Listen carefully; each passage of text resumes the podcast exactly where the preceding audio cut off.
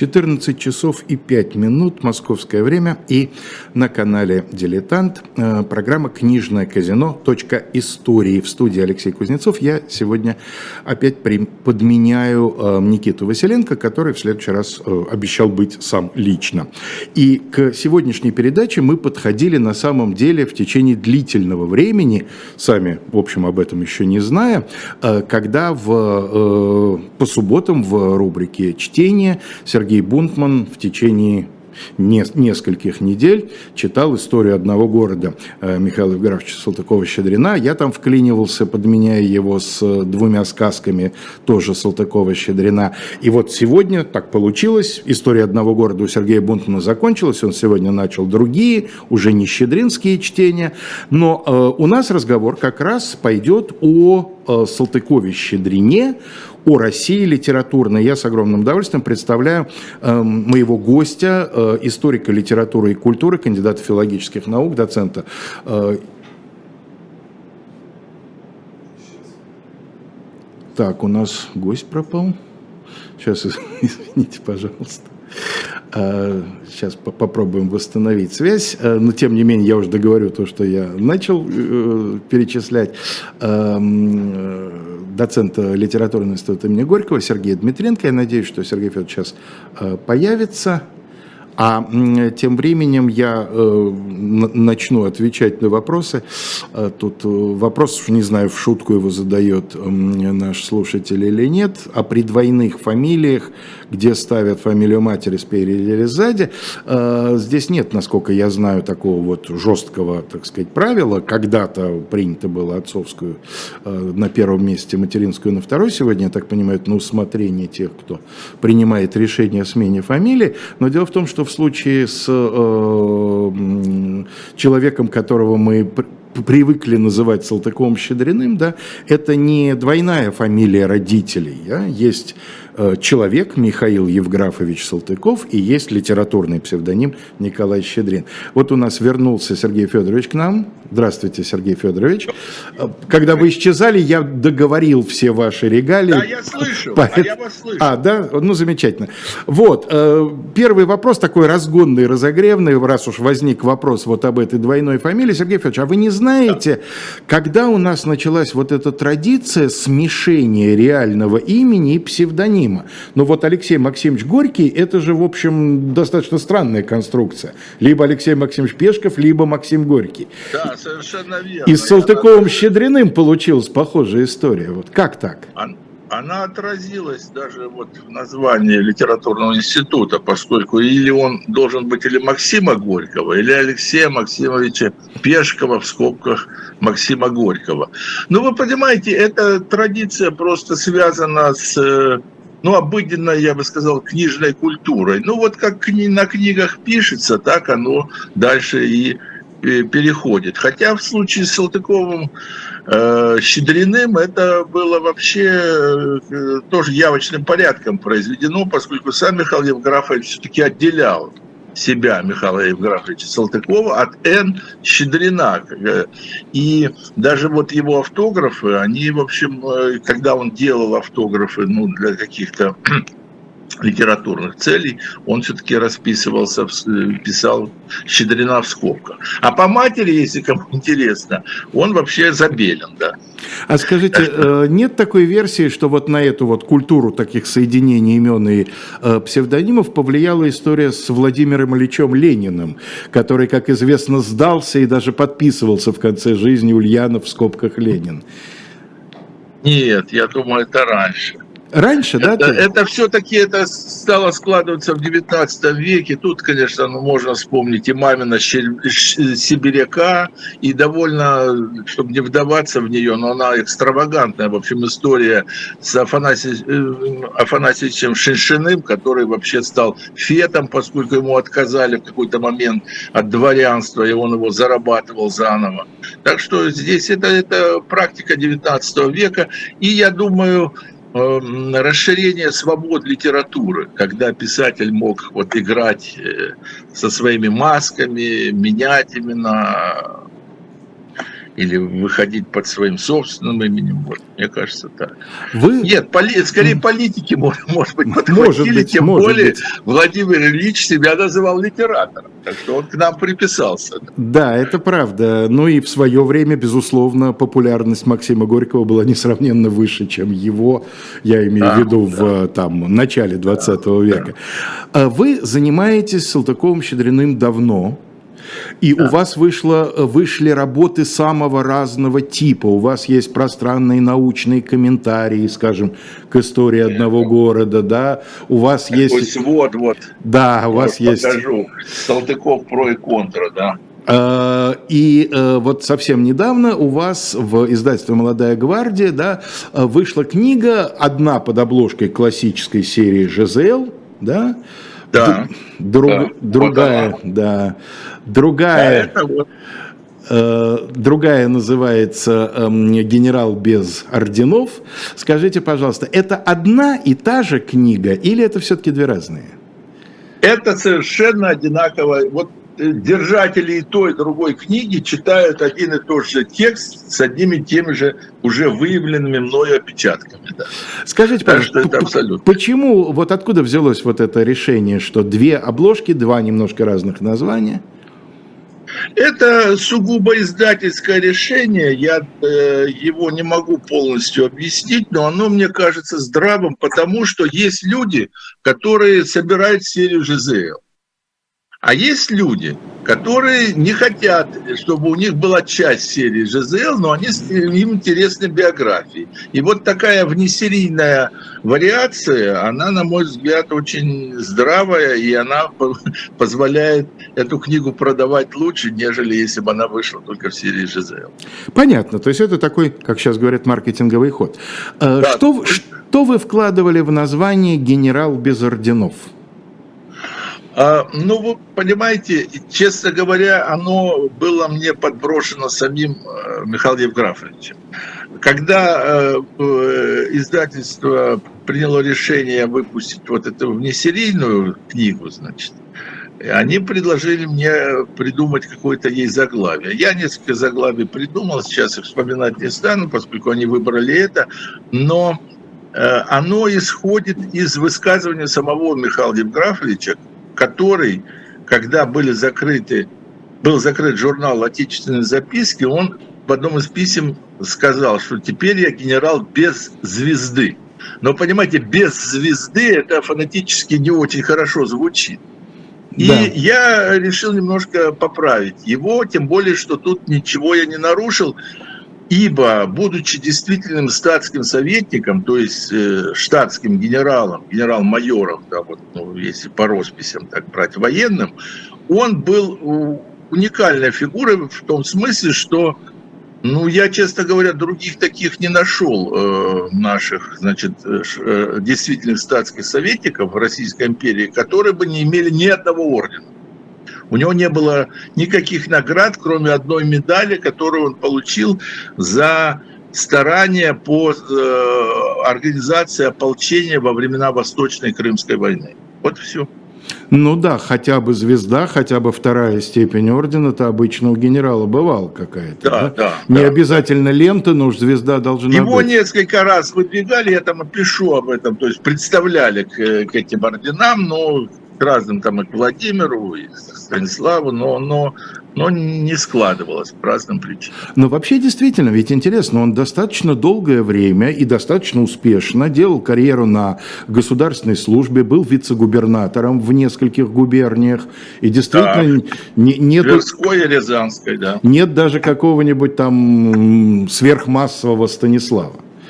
Э, с чем это связано, как вы думаете? Вот э, с определенной настороженностью, которая у власти была к нему с его молодых лет, с его вот этой литературной фронды, или просто не повезло, как это бывает? Я думаю, это просто обстоятельства. Но если брать э, первый этап его служебной деятельности, причем очень успешный со всех сторон, он проявил себя и очень талантливым чиновником, я имею в виду его вятскую службу. И, конечно, она ему дала большую базу для творчества.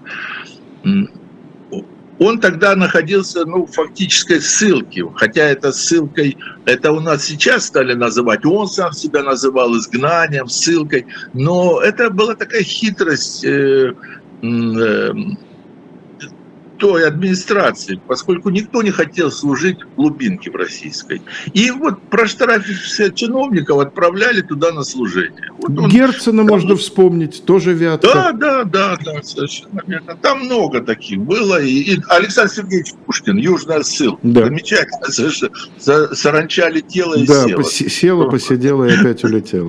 Да, то есть да, и сколько эта южная ссылка дала русской литературе, шедевров.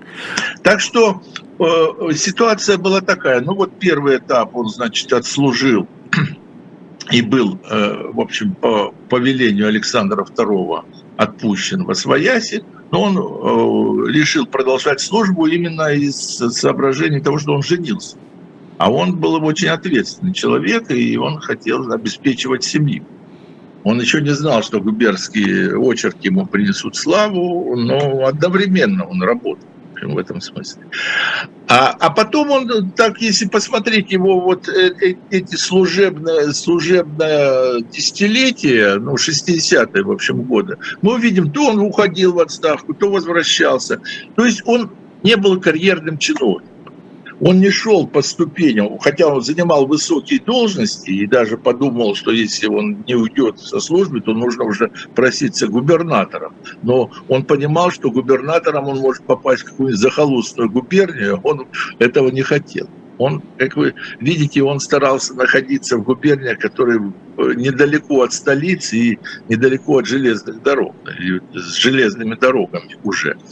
Поэтому э, вот мне кажется, что тут еще было стечение обстоятельств. А, мне кажется, что трудно найти более не только талантливого, но и более убежденного критика российской бюрократии, чем Салтыков-Щедрин. Да? Почему же он, тем не менее, возвращался на эту чертову бюрократическую службу? Ну, вот его часто у нас, э, ну, вернее, не часто, это просто сложилось как точка зрения, как, как концепция. Его называли там революционным демократом, еще нужно объяснить, э, объяснять долго, что это такое, что это за фейк. Но на самом-то деле он был человеком, ну, империи, той, той э, структуры Российской империи, в которой он жил. Ну, не надо модернизировать этих людей. Он был помещиком, он владел крепостными душами. Все было при нем. Он, он был часть времени, часть эпохи. Но когда... И вместе с тем вот эта вот совестливость, ощущение того, что ты э, ответственен не только за себя, но и за то, что происходит вокруг, и то, что тебе вообще-то немало дано, но надо как-то это отработать, что называется. И, и я думаю, и то ощущение, что крепостное право вообще, конечно, это чудовищная ситуация, когда один православный человек продает другого православного человека. Что бы там ни говорили, так сказать, в церковных росписях. И вот это все э, ощущение вот этих ситуаций, конечно, его э, подталкивало к службе. Ну и надо сказать, что вот э, его мама, Ольга Михайловна, замечательная совершенно дама, я не хочу говорить, там сказать, барыня, поскольку ее уже э, часто сливают и сливали с персонажами из э, произведения Михаила Евграфовича, но она была тоже по-своему гражданка своей страны, своего э, сказать, государства, не только подданная. И она считала, что если сыновья служат, то пусть они и послужат пока. А в поместье Михаил Евграфович все время рвался стать помещиком. Mm-hmm. Особенно, когда у него пошло с литературой. Недаром вот эти постоянные покупки имений там, и, и попытка хозяйствовать в собственных имениях, которые мама ему так писала. Но это Э, не, э, противоречила идеям Ольги Михайловны, и она его, э, как и, собственно, других сыновей, она отводила от этого. Вот ты послужи, а когда придет время, тогда будешь получить. Вы сказали, что не надо модернизировать Салтыкова-Щедрина. Я абсолютно с вами согласен, что не надо с мерками нынешней эпохи относиться к человеку, жившему 150 э, там, лет назад, в, с другим менталитетом, с другими принципами, с другими представлениями о должном и так далее.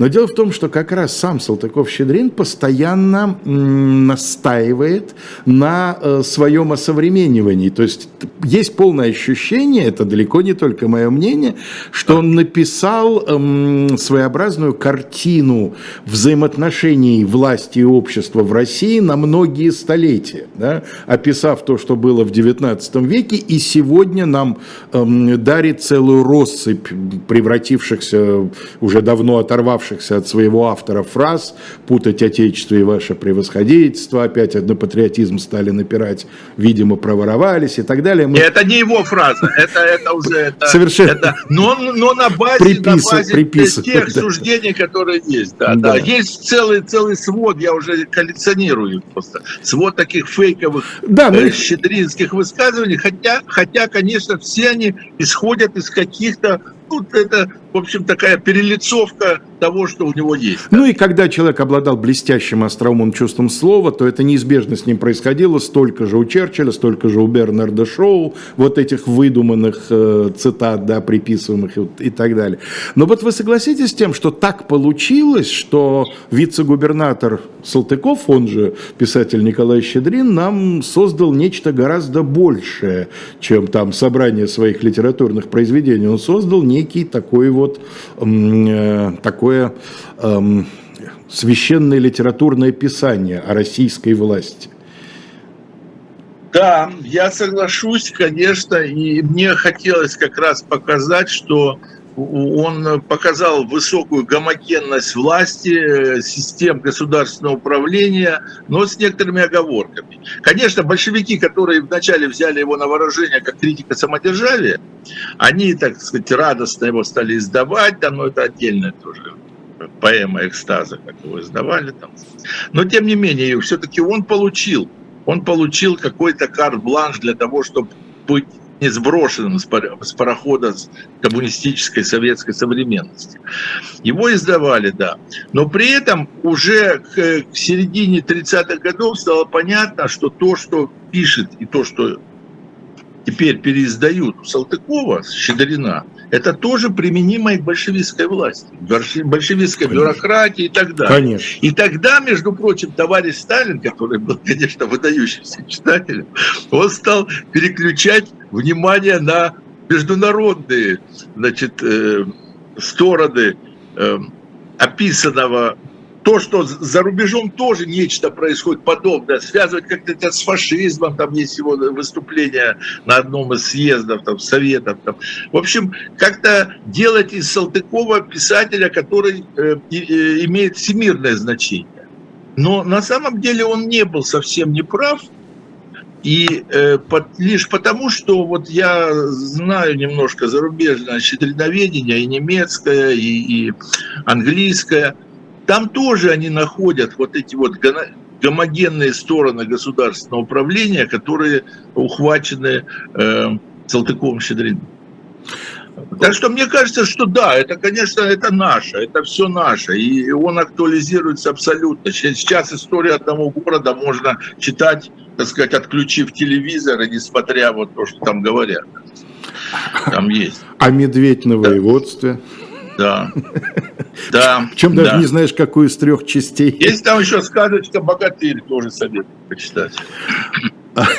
Э, если возвращаться к советскому восприятию Салтыкова-Щедрина, то, наверное, самое знаменитое позаимствованное у него и чрезвычайно разошедшееся такое вот э, клеймо, ярлык, это, конечно, знаменитый Иудушка, который был прилеплен в свое время к Троцкому. Да? Каким образом да, да. получилось так, что э, скромный помещик Головлев вдруг таким вот в Льва Давыдовича воплотился? Я, честно говоря, очень мало общего общего нахожу между ними. Вы знаете, вот я тут должен тоже сказать, может, парадоксальное суждение, но оно проверено просто моими э, литературоведческими выкладками. Владимир Ильич Ленин был очень-очень примитивный читатель у него не было эстетического, художественного вкуса, у него не было интереса, интереса вот художеству именно, глубине, много, многозначности образа там, и так далее. В отличие, кстати, от Иосифа Виссарионовича, который стихи писал и которые даже печатали в грузинском букваре, у которого были, да, консервативные вкусы, но все-таки у него был художественный вкус. И, безусловно, э, я в данном случае просто не, не хочу никого возвышать и кого-то, так сказать, принижать, но, но мне кажется, что вот э, наконец, нужно забыть про Иудушку Троцкого и просто взять историю одного города, ой, прошу, да, Господ, господ Головлёва. господа Головлёвы, да, главное, господа Головлёвы, и прочитать это как а, семейный, вечный семейный роман. Ведь обстоятельства его создания, господ Головлёва, они связаны прямо с Анной Карениной, которая появилась, которая вначале вызвала энтузиазм у Михаила Евграфовича, значит, который ее с увлечением стал читать, эту книгу, а потом он значит, стал высказываться очень жестко, раблезиански жестко по поводу написанного там. Я не буду, оставлю для читателей любознательных. Да, конечно, да. да взять, взять собрание сочинений, посмотреть его письма и эти высказывания. И Иван Сергеевич Тургенев, который был главным литературным авторитетом для Михаила Евграфовича, хотя он ругался по молодости, э, когда он был молодым писателем, на его грубости, его, значит, в частности, губернских очерках, э, э, посоветовал, прочитав в отечественных записках его вот эти очерки из благонамеренных речей, перевести их в роман. И он из, вот, собственно, очерков помещичьей жизни сделал, на мой взгляд, второй величайший семейный роман в русской литературе. Поскольку если господа Головлёва читать именно как книгу о морфологии и метафизике семьи, то мы увидим, что это вечная книга. И она, конечно, относится не только к русской семье, она относится к любой семье. А, и, и не связано это, никак не связано с помещичьим землевладением. Э, и, конечно, Иудушка я тоже недавно вот там перечитывал, просто мне нужно было там проверить цитату, но как-то так незаметно две главы я перечитал, да. И как раз я там опять читаю вот эти э, выверты, значит, э, этого персонажа, я вижу, боже мой, это, это многограннейший характер, который, э, черты его можно найти у каждого, у себя самого тоже. И это, это остережение человеку, между прочим. Э, роман совершенно страшный, на мой взгляд, э, трудно найти книгу э, более ну что ли, ставящую под сомнение сам, сам институт семьи, да, вот смотрите, что, что творится во всем вот в этом.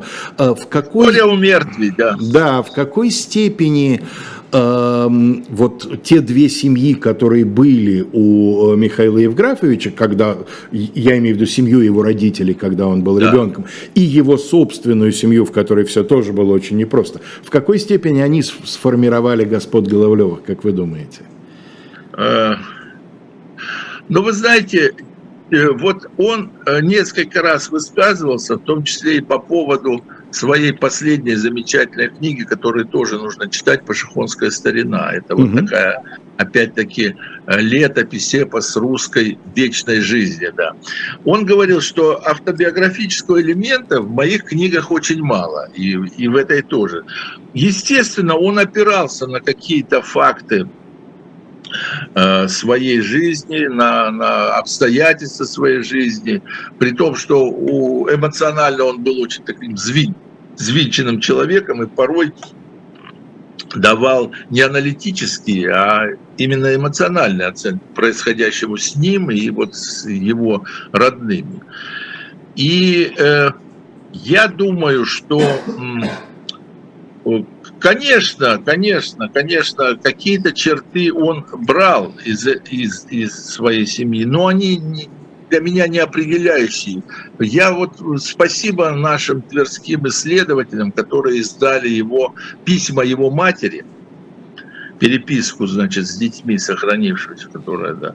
И по этой переписке уже видно, насколько Ольга Михайловна э, далека от тех образов, значит, помещества той же Арины Петровны, которые мы знаем по произведениям Салтыкова. Но это не связано это, с тем, что Ольга Михайловна из купеческой среды все-таки, а, а не из дворянской, как Арина Петровна? Вы знаете, да, это был, была совершенно прагматическая дама, да. Она, она, она э, получив, получив, выйдя замуж чуть ли не в 15 лет, она получила мужа интеллектуала, поскольку Евграф Васильевич был, конечно, такой праздно шатающийся или праздно сидящий, казалось бы, помещик в своем умении, но человек, который был занят интеллектуальной работой, он знал много языков, вообще это э, э, погубившая в итоге внучку Салтыкова э, э, дар и талант э, иностранным языкам. Вы имеете в виду ее расстрел уже в 30-е Да, ее годы. расстрел как польская там или какую-то шпионку. Ну, по польскому делу, при, да, да. Да, при том, что она, да, при том, что она была всего-навсего переводчица, я думаю, очень хорошей переводчицей на там, военном номерном заводе, как тогда говорили. Ну, это, да, огромное, это чудовищное польское дело, одно из многих чудовищ. Да. Э, и, конечно, она, когда вот увидела, что тут, э, как говорится, ловить нечего, она взяла в руки свое хозяйство, родила, в общем, 9 детей в итоге. И, и при этом, и при этом, конечно, приумножила это имение, и все, все ее дети, они получили, в общем, то, что хотели получить. Ну, там были сложности с Николаем, там еще какие-то вещи. Но, э, конечно, конечно, и у матери он очень, вот эта деловая хватка, я думаю, у него от матери. Скажите, пожалуйста, есть э, такое широко распространенное убеждение, что Салтыков-Щедрин, сам став уже главой патриархальной да. семьи, что он себя проявил как тоже тиран и деспот такой вот в семейном отношении. Насколько это соответствует действительности? Я тоже изучал, я думаю, некоторые щедриноведы, мои мной уважаемые, со мной спорить, но факты, против фактов не попрешь. Он женился по страстной любви. И это, прошу, я не буду вдаваться в подробности, не буду влезать в спальню, так сказать, но я утверждаю просто. Эта страстная любовь продолжалась до тех пор, то есть она, она вернее, она продолжалась до его гробовой доски. Но извините, мужчина стареет, а жена была на 13 лет моложе. И вот это вот, конечно, в какой-то момент, когда он уже ну, стал старым, а она еще оставалась достаточно молодой. Причем э, Елизавета Аполлоновна, она была ведь не только красавица, ее тоже изображают часто так очень превратно. Но я, вот у меня есть там пассаж, я сравнил двух жен, Ольгу Сократовну Чернышевскую и Елизавету Аполлоновну Э, Болтину, значит, Салтыкову. Она переписывала его произведения, при том, что она была светская дама. Она ездила, в отличие от жены Чернышевского, которая не поехала э, за ним на эту условную каторгу ссылку, поскольку там все-таки он получил там свои какие-то условия, и, и она могла вполне туда хотя бы приехать один раз. Так сказать. Это Ольга Сократовна всегда ездила с Михаилом Евграфовичем, и главное, это опять-таки, что называется, факт, подтвержденный рукописью, она переписывала его произведение. А почерк у него был не самый ласковый. Поэтому вот, вот просто вот этот конфликт, что называется, времени, мужчины и женщины, как таковые, причем я тоже вот, судя по тому, что я изучил и, и то, что я вник, я думаю, что любовь это была взаимной. Ну, вот не потому, что я там хочу обелить, там, мне, мне важно, важно, важна реальность. Ну вот, а потом так произошло. Детей он любил страстно и страшно, и, и, и дети для него были, что называется, светом в окошке, хотя он к ним относился достаточно строго. Но вместе с тем понимал, что Лиза, она вот будет светской дамой. Так потом это и оказалось. Как вам кажется, э, мы эм, воздаем ему должное? Вот та его посмертная слава по состоянию на сегодняшний день, которая существует, она соответствует его заслугам или все-таки он недополучил? Получив много регалий официальных при советской власти и так далее, да, но вот увели в сторону, назначили его главным критиком действительности и при этом выплеснули там тонкого стилиста, замечательного мастера слова и так далее, и так далее. Очень хороший вопрос, я бы сказал немножко по-другому. Это мы недополучаем, не читая Салтыкова. Потому что если мы его будем читать, понимаете, он ведь это действительно удивительная фигура еще и потому, что он, живя в XIX веке, фактически заложил основы, ну, во всяком случае, русской интеллектуалистской прозы 20 века.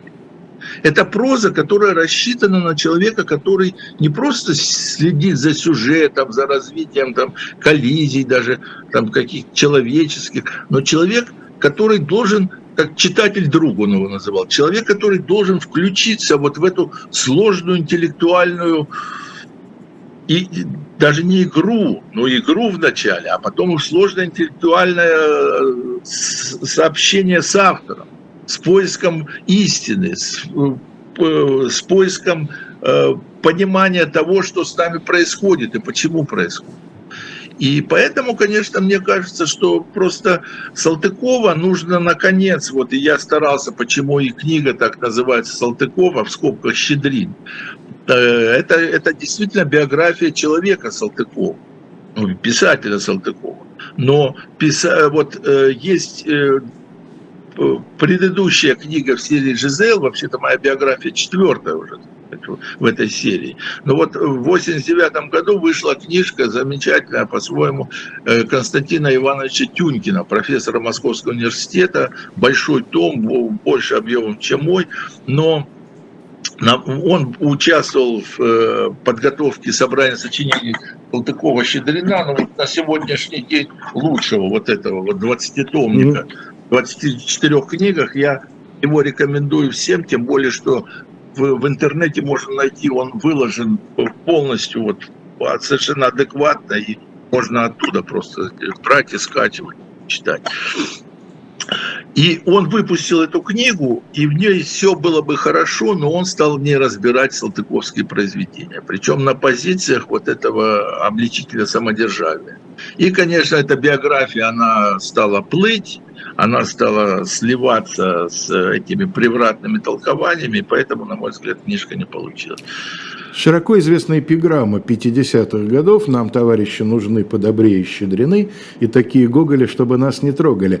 А, скажите, пожалуйста... А Юрий Благов. Да-да-да. На ваш взгляд, советская э, сатирическая традиция Э, начиная от Зощенко и через Шварца, уже к поздним временам, к Жванецкому, к Горину. Платонов его читал, Платон. был внимательным читателем. А, да. Она в большей степени следует Гоголю или в большей степени Щедрину, или это вообще ложное противопоставление, и их не следует разделять?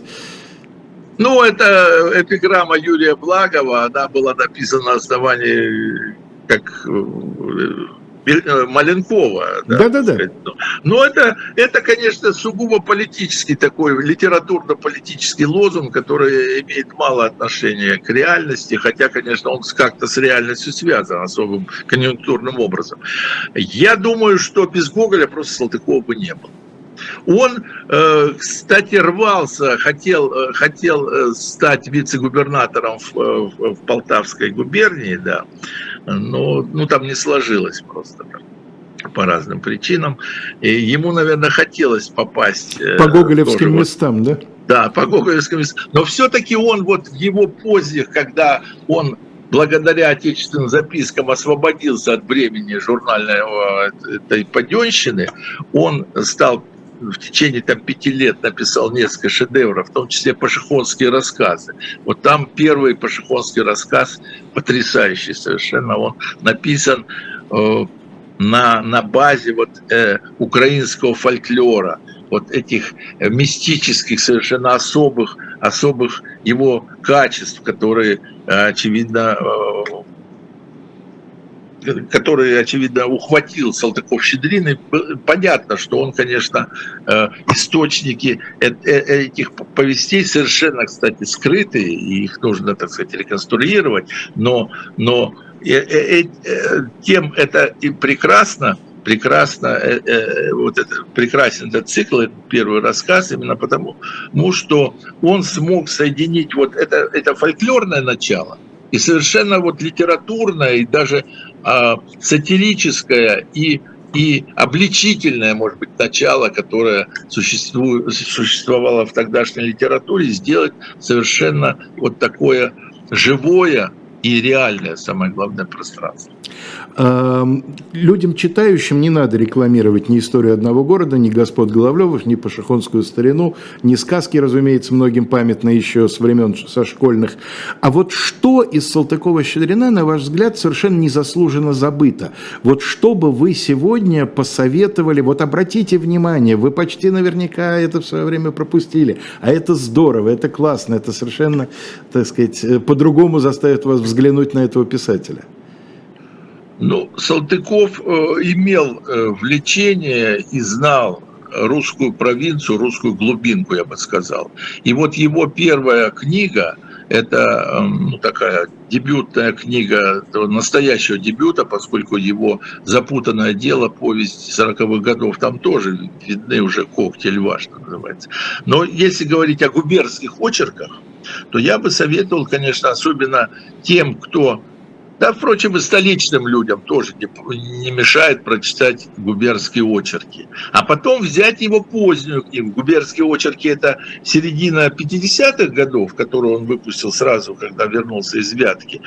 А э, в 80-е годы, после закрытия отечественных записок, он написал книгу «Мелочи жизни». Это о русской жизни уже вот 80-х годов. И просто вот взять и соотнести, вот русская провинция э, середины 19 века и русская провинция 80-х годов. И мы увидим, что наша жизнь, наша жизнь, наше русское пространство, российское пространство э, начала первой четверти 21 века, оно имеет очень много повтор... ну, повторяющихся черт с тем, что написал Салтыков-Щедрин. Да. Мы опять живем в эпоху, когда человек, критикующий государство, тут же получает ярлык «не патриот». Да? Салтыков-Щедрин, ну, писатель Николай Щедрин, по крайней мере, всю жизнь да. критиковал государство. Он патриот, на ваш взгляд? Вы понимаете, эм, есть страна, вот э, он, он очень хорошо вот э, это у него было хорошее развитие. Есть Россия, вот некая, вот наша, кстати, у него в одном из э, в господах ташкентцах, я просто вспомнил сейчас, я не буду. Но это почти точная цитата. А, Отечество, по-моему, там Степан Иванович, есть известная территория, на которой мы при снабжении нас паспортами имеем право на место жительства. Так вот, с одной стороны, вот такое вот ироническое, понятно, что это персонаж сатирический говорит, э, ироническое высказывание, значит, а, а, а, с точки зрения тех как раз, которые все ищут не патриотов, и будучи сами такими ура патриотами на, на 5 минут ситуативными, в общем, в итоге, так сказать. А, и э, вот той страной, тем действительно отечественным, тем пространством, на котором, э, э, котором вот э, говорят по-русски, скажем так. Все должно творить в этой России, в этом русском языке, сказал Пушкин. А Салтыков был Пушкиным 13 выпуска, поскольку он окончил тот же... Ли, лицеистом 13 выпуска. Да, да, лицей, что Александр Сергеевич Правда, он уже стал называться Александровским, но суть от этого не менялась. Я, кстати, тоже постарался показать, что многие выпускники лицея, так сказать, э, вложили свой труд в развитие страны. То есть вот эти государственные системы, которые у нас меняются, но, в общем, тоже имеют высокую гомогенность и страна, и народ, самое главное, вот народ как носитель идеи демократизма, так сказать, это, в общем, его, его высказывание, да. А, вот э, э, это, конечно, нужно вот всем этим обличителям об этом напоминать, что, дорогие друзья, давайте мы все-таки будем смотреть на человека. Вот он, вот он это увидел, он в крепостном праве он это увидел. Один православный человек продает другого православного человека. Вот ответьте мне на этот вопрос, господа патриоты, как это так случилось? И все. И дальше начинают все эти ура-патриотические концепции плыть, и остаются вопросы, как нам обустроить Россию. Да. Председатель Конституционного суда тут высказался несколько лет назад по крепостному праву. Скажите, пожалуйста, э, ваш роман, с, ну, это э, вариант знаменитого вопроса, каковы ваши творческие планы. Ваш роман с Салтыковым-Щедриным, роман как исследователя, как писателя, э, продолжается или вы планируете в ближайшее время переключиться на какие-то другие, может быть, близкие, может быть, не близкие темы? Ну, я вообще-то литературный институт заканчивал как прозаик, и мне хочется хотя бы на старости лет побольше пописать просто. Но Салтыков, конечно, не отпускает. Вот в издательстве «Вита Нова» я покажу эту дорогущую книжку, она несколько тысяч стоит. Это у меня единственный авторский экземпляр, они мне дали. Я выпустил историю одного города – история одного города – это около 10 авторских листов. И здесь же 10 авторских листов комментария к, к этому э, произведению. То есть я сделал сводный комментарий э, к истории одного города, ну, собрав все те комментарии, которые были, прибавив еще там свои, и в результате у меня получилось, да, еще комментарий совершенно потрясающий, я частично ввел туда академика Александра Ивановича Белецкого, академика двух академий Украины и СССР.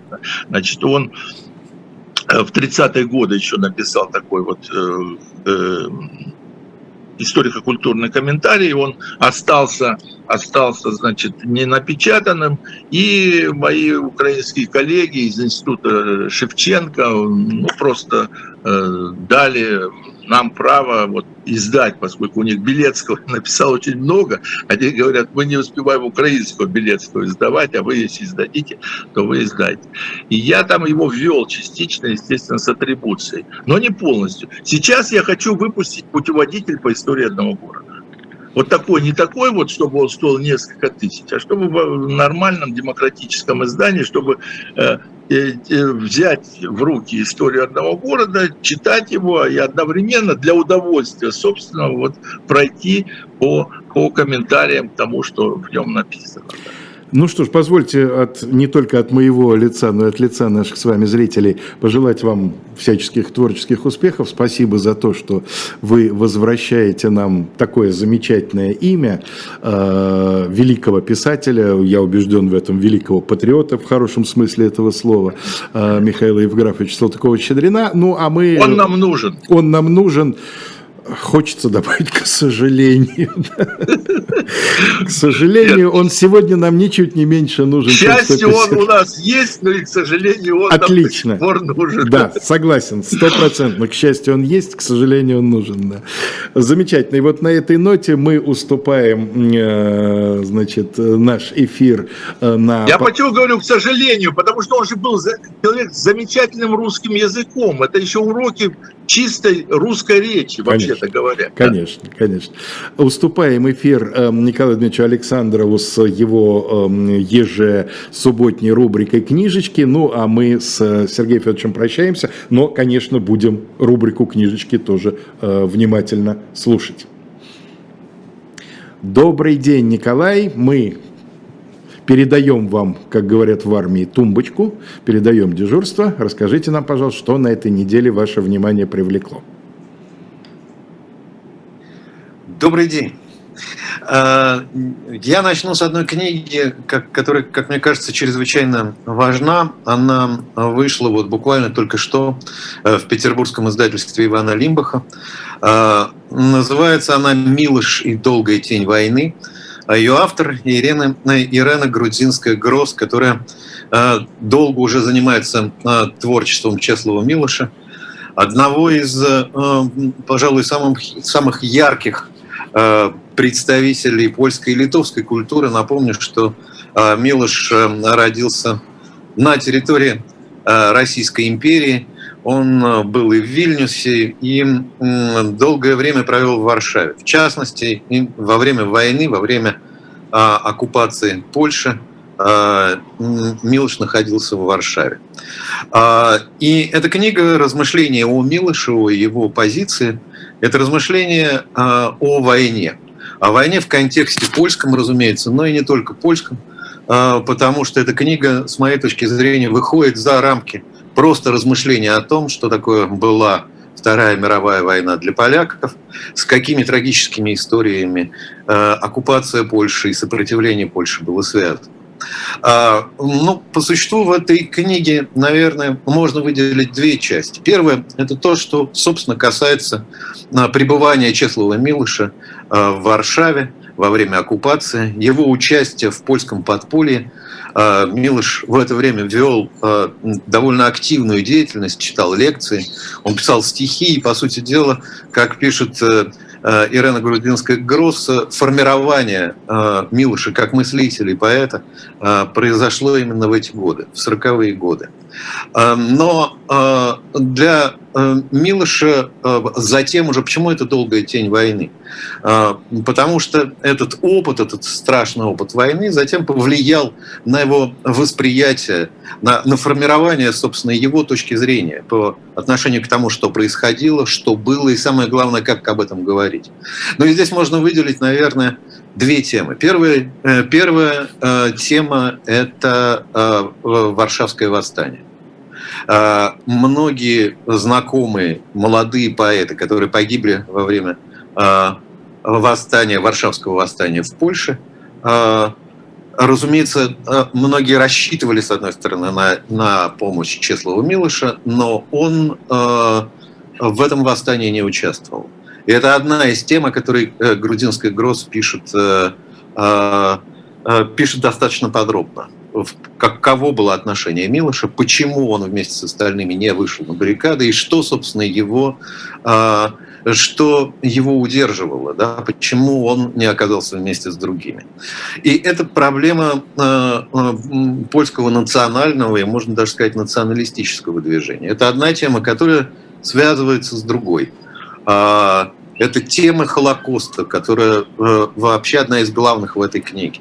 А именно э, Варшавское гетто, гибель Варшавского гетто, истребление э, более 13 тысяч евреев в Варшавском гетто и отношение, соответственно, к этому поляков. Главное стихотворение Чеслова Милыша «Кампо де Фьори» и размышления христианина, который вот тоже слышит звуки э, э, э, стона умирающих в Варшавском гетто с одной стороны, и с другой стороны, как потом уже там в стихотворении «Карусель», веселящаяся Варшава, э, потому что это апрель 1943 года, э, Пасха и э, пасхальная неделя – и вот именно в этот момент происходит уничтожение евреев, как, собственно, на, на это смотрел и затем э, э, писал об этом Чеслов Милош, какова была а, реакция его, его современников и, и, и, самое главное, та полемика, которая развернулась после войны. Иными словами, а, здесь одна очень важная тема, что, что порождает война. Война насилие, которое порождает насилие, с одной стороны, и то, что отталкивает Милоша. А с другой стороны, насилие, которое поражает, порождает равнодушие. Это еще одна тема, которая а, э, Милоша э, э, волнует, и об этом Арена Грузинская Гросс пишет, пишет, пишет достаточно подробно. Тем более, что, повторяю, это сложные темы, а, болезненные темы, тем более, что полемика развивалась еще несколько лет назад. А, грузинская ГРОС ссылается на, на статьи, написанные в десятых годах а, во время юбилея Чеслова Милыша и так далее. То есть это тема, которая в каком-то смысле не перестает быть актуальной. И что, собственно, вот такое, это, э, что такое война, что такое насилие, что такое опыт переживания войны.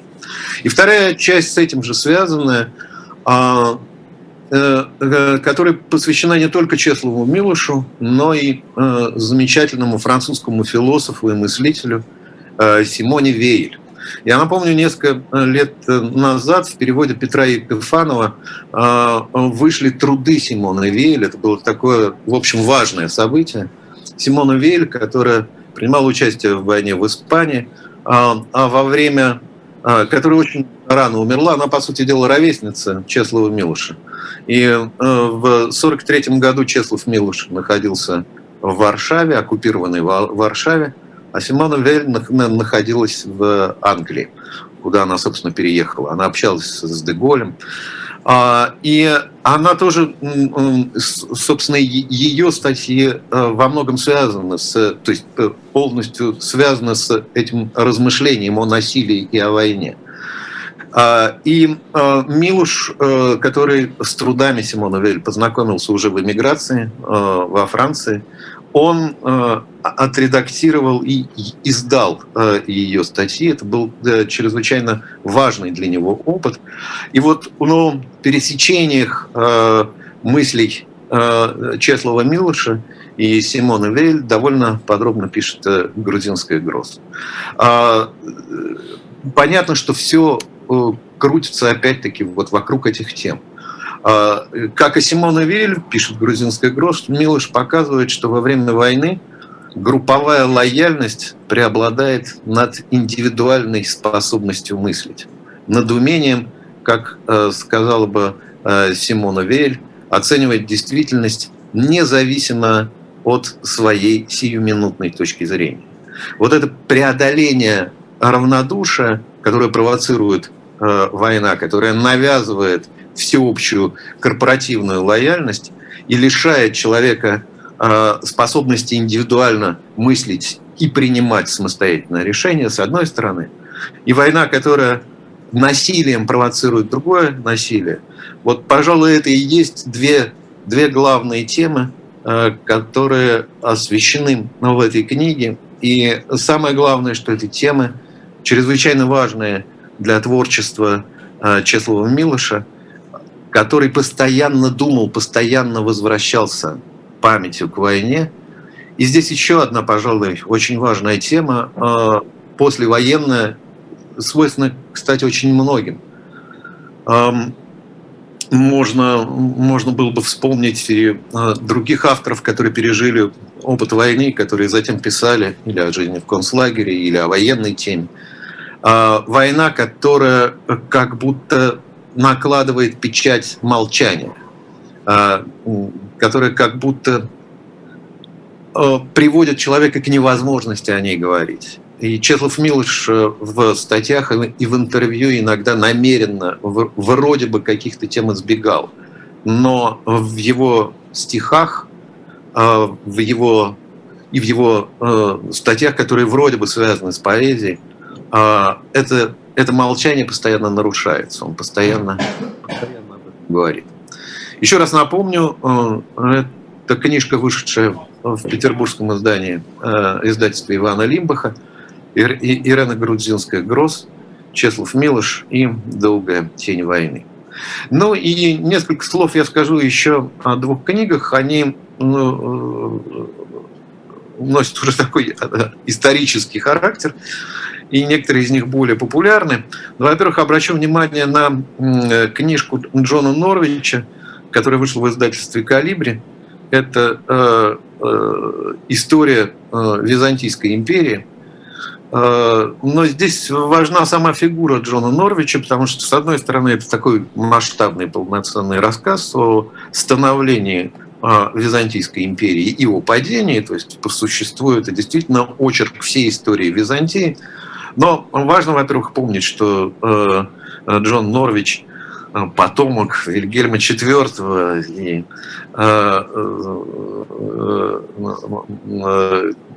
э, адмирала и младшего, младшего брата Георга IV, сам член Палаты лордов и дипломат, и историк, но известен он автор, как автор популярных книг «Падение Константинополя», «100 дней Наполеона». И долгое время он вел передачи на BBC, э, снимал документальные фильмы на BBC. И этот очерк истории Византии, конечно, не столько научный труд, сколько популярная книга. Э, и этим, может быть, она и хороша, потому что для человека, который только открывает для себя вот этот, на самом деле, очень важный и большой период в истории, и только пытается понять, что, собственно, такое, ну, что такое Византия и византийская история. Я думаю, эта книга чрезвычайно любопытна. И еще на, об одной книге я скажу буквально два слова. Это книга Виктора Петерина «Жизнь графа Николая Румянцева». Напомню, что Николай Петрович Румянцев, дипломат, министр, э, министр иностранных дел, первый председатель Государственного совета, меценат, коллекционер – создатель знаменитого Румянского музея, э, собрание которого, книжное собрание которого потом Владимир Федорович Адоевский перевез э, из Петербурга в Москву, и, собственно, Ленинская библиотека, библиотека Румянского музея – основа, основа этого собрания. Но в этой книге речь идет не столько о меценате, коллекционере Николае Петровиче Румянцеве, сколько о его государственной деятельности, которая освещает, собственно, а, важные события в русской истории. То, то есть это и русско-турецкая война, и война с Наполеоном, и мирные переговоры. И э, в этом смысле Румянцев становится таким индикатором, если угодно. То есть вот человеком, э, Э, биография которого позволяет посмотреть и на э, общий, э, общий исторический контекст. Ну а плюс к тому эта книга, пожалуй, любопытна и привлечением документов, то есть это переписка Екатерины II и князя Потемкина, переписка Суворова с Потемкиным. И вот привлечение этого эпистолярного корпуса – конечно же, делает книгу увлекательной и с точки зрения обращения к историческим документам. Ну вот, пожалуй, все на сегодня.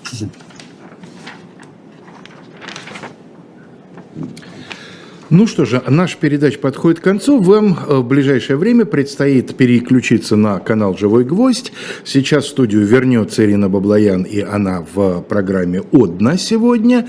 А после 16 часов Ксения Ларина в программе «Дифирамп» беседует с писателем, журналистом, всеми нами любимым Александром Генисом. Хороших вам выходных. Всего доброго.